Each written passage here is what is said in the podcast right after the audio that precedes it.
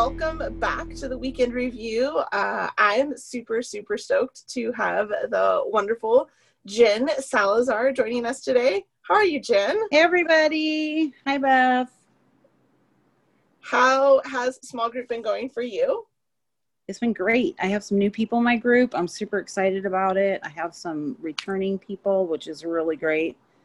Um, we dug in pretty deep last week. It was really good. Oh, good. I love it. I love it. So, um, we have a few announcements, and you guys, the announcements are in the bottom of the email for you. We just put them there so that you guys can read them to your small group. We want to layer as much communication as possible. So, we want to get it from social media, from emails, from text messages, from the stage, and from you guys. And um, just really quick, we have every first Monday of the month, the men get together to have a little uh, fireside barbecue. Well, not barbecue. What? It, just fire pit and worship and a little bit of teaching. And then um, the women are also going to have uh, a fun fire pit activity this Friday as well.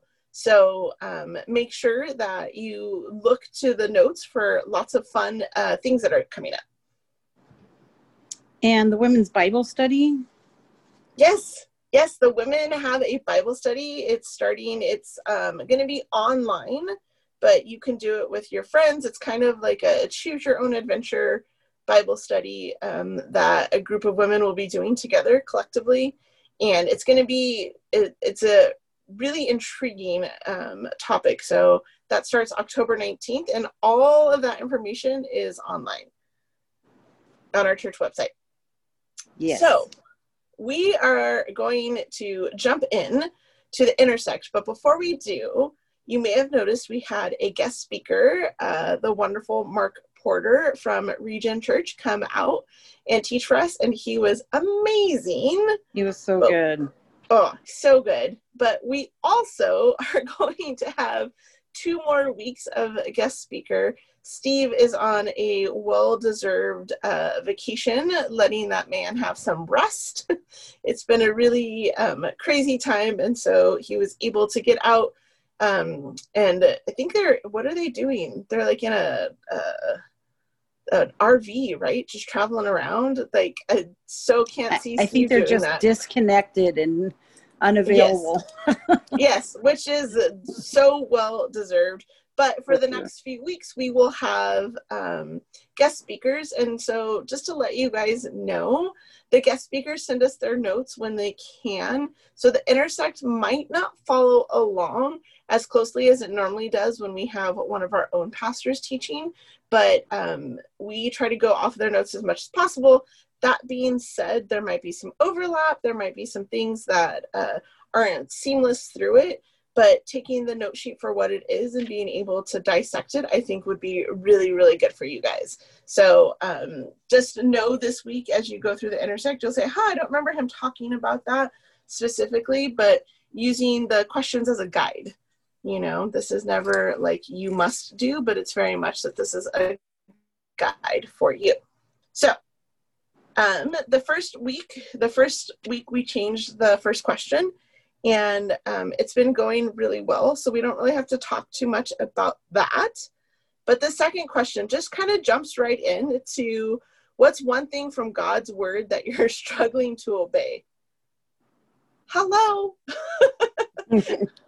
you're to have a variation of uh, comments from people. Don't let anyone say nothing because we all know that that's not true.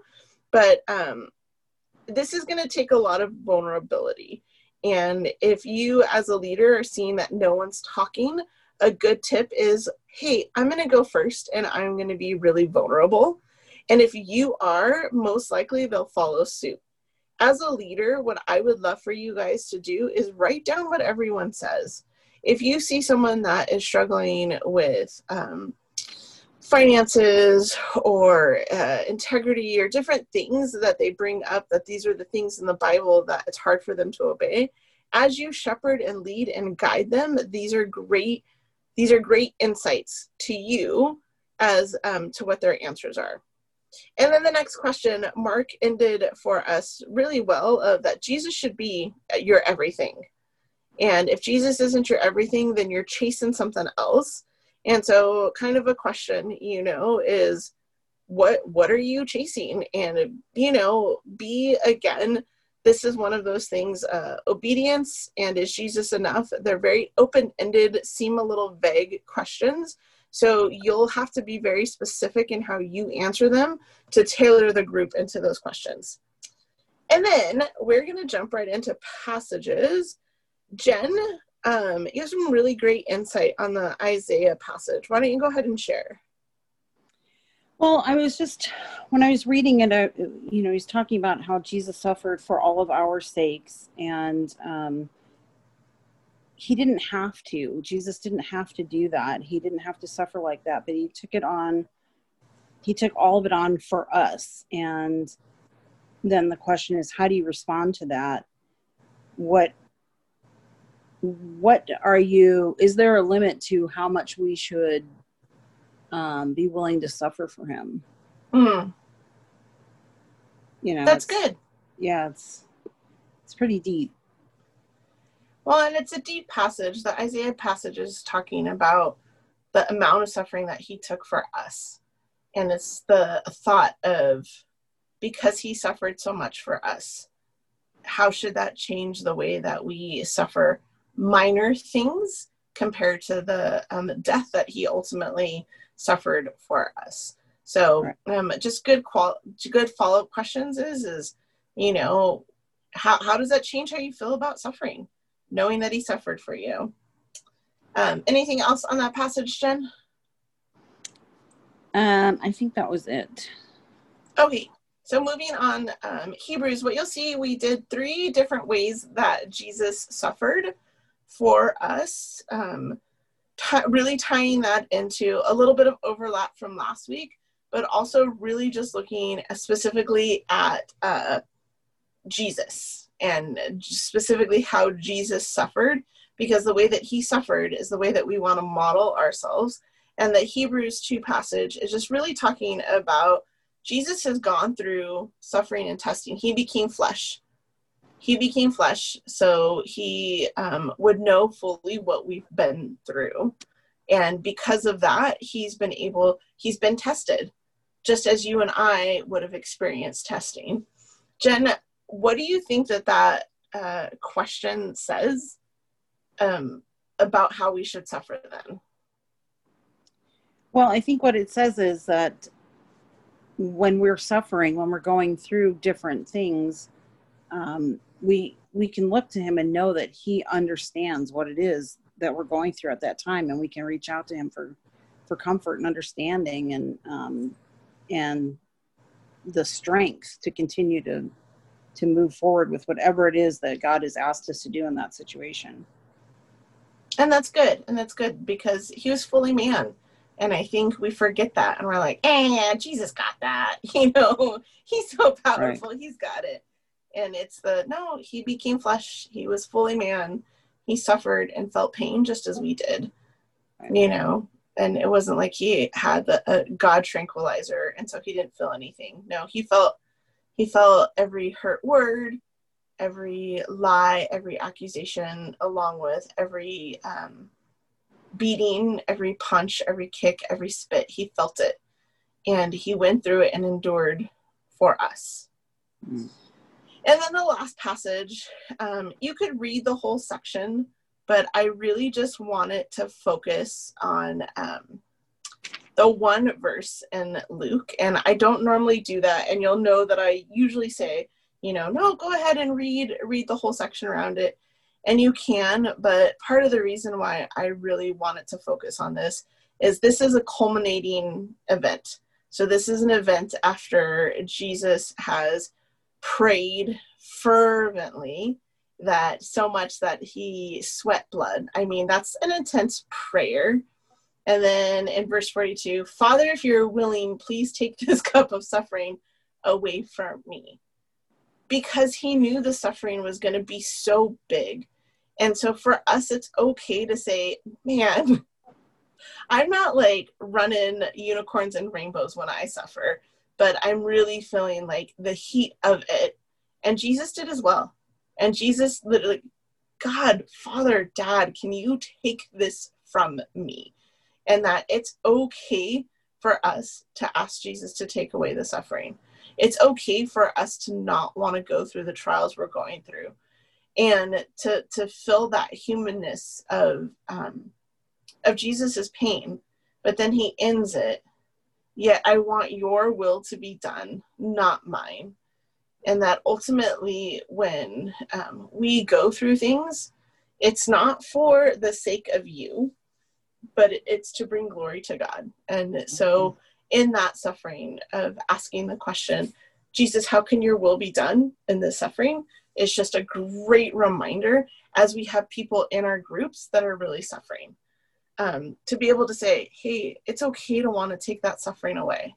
It's okay to know that, you know, you're struggling in your marriage and it's really difficult right now it's okay to be sad for your children being sick or in your singleness and in loneliness and in the different aspects of uh, having a lot of trouble at work. That's okay. It's okay to ask those things to be taken away. But ultimately, can we say, but God, whatever your will is in that, to let it be done and we'll be okay with it. So it's a really intense passage if you only do one passage, that would be a passage that I would do. That's what I recommend. Mm-hmm. Anything to add on top of that, Jen? No, that's really good. So then, um, the last question is kind of a loaded one. So um, all of this is is what's what's the fruit? What fruit do you have if you if Jesus is enough and you're a hundred percent all in with your walk with God? What what should your life look like? And um, we put in the notes um, jen what did you want to say about that question? You had brought it up uh, to not to not list your uh, characteristics what was it? To not uh, you know pat yourself on the back and list all of your great deeds um, but really how have how has god been glorified through the things that you've um, been able to accomplish on that list you know and how how has um, your life reflected his love and how have you honored him with that? It, yeah, it needs because, to point back to jesus. Absolutely. And we want the reason why we ask that question both weeks is we just really want to focus on are you all in and is there fruit? And if there's not fruit why is it? What are the things that's holding you back I think um, Mark just nailed it when it's like, man, if Jesus is not your everything and you're a half, you're half-hearted, and ha- what did he say? You're half-hearted and half your attendance. Right, half the time. Half the time, you know what? You're like a point eight then, or a quarter. You know, you're less than half. Then what are the other three quarters that are filling you up, and why is that? So we are super thankful for you guys. Thank you for trucking along. Thank you for your um, awesome feedback and encouragement. Um, we have we should have winners next week. So if you there's one spot open for you guys to fill out the questionnaire for all of the recordings. So please go ahead and do that. There's a $50 gift card at stake. So please go ahead and finish and make sure you guys answer all the questions. We love you. We are so incredibly thankful for you. And we hope you guys have an awesome week. Have a great week, guys. All right. Thank you, guys. Bye.